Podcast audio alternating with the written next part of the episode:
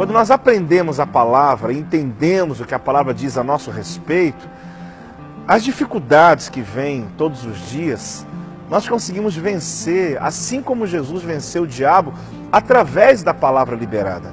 Houve um momento em que os discípulos estavam no barco e começou uma grande tempestade. E é claro, ficaram ali desesperados porque não achava Jesus, onde estava Jesus, Jesus, e viram que Jesus estava dormindo. E ali, Jesus dormindo, ele mostrou uma fé que não é muito comum. Porque às vezes a gente tem uma fé para dar um comando ao tempo, a dar um comando à situação, vai para.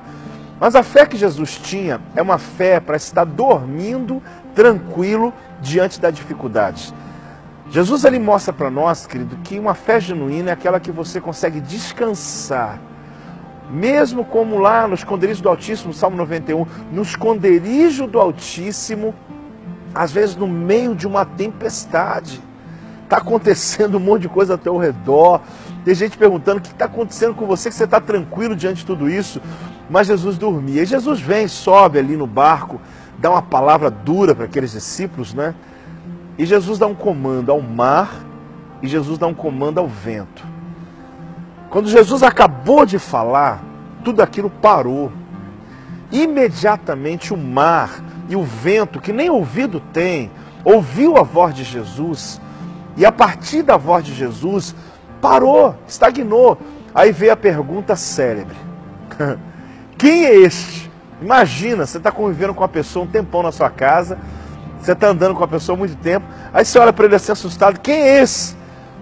Ué, mas quem é esse? Esse é o que está com a gente tem três anos, estava andando com Jesus há um tempão. Mas a pergunta não era essa. Quem é esse que até o mar e o vento lhe obedecem? Você sabe que Jesus surpreendeu aqueles discípulos. Discípulos que já achavam que conheciam Jesus e sabiam a respeito de um Jesus que curava, libertava e até ressuscitou morto. Mas quem é esse que até o vento e o mar lhe obedecem? Eu quero dizer a você, querido, que Deus quer fazer você romper esse limite também, de conhecer um Jesus que vai surpreender você. Jesus, naquele momento, estava cumprindo uma promessa, uma palavra. Porque quando Deus criou todas as coisas, Ele usou a palavra, a palavra criadora, a palavra que cria, a palavra que tem vida. E quando Deus disse haja luz, quando Deus foi dando comando desde o Gênesis, quando ele falava, Jesus é o Verbo de Deus.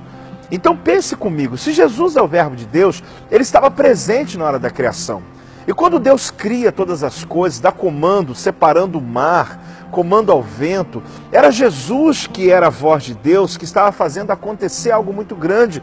Quando Deus cria todas as coisas, a humanidade, a criação, ela entra num processo contínuo, porque tudo que Deus criou tem poder criativo e tem poder de continuidade. Então o mar, o vento, fazia o que bem queria. Agora vá lá comigo lá no Novo Testamento anos depois que o mar faz o que quer, o vento faz o que quer, mas de repente a voz criadora, a voz que criou todas as coisas, dá um comando e diz: Mar, vento, aquieta-te. Olha o que aconteceu. O vento e o mar reconheceu a voz que um dia tinha sido dita lá no Gênesis, criando todas as coisas, e obedeceu aquele comando. Essa mesma voz, querido, é a voz que está dentro de nós hoje. É a voz de Jesus que ecoa em nossas vidas. Essa voz, ela vai fazer você romper os limites da sua vida.